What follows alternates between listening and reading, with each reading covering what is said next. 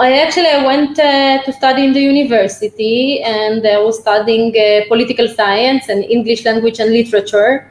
And the reason really for choosing to study political science was the fact that, uh, you know, as a child growing up, I thought that the best way to make a positive change in the world is through, through politics.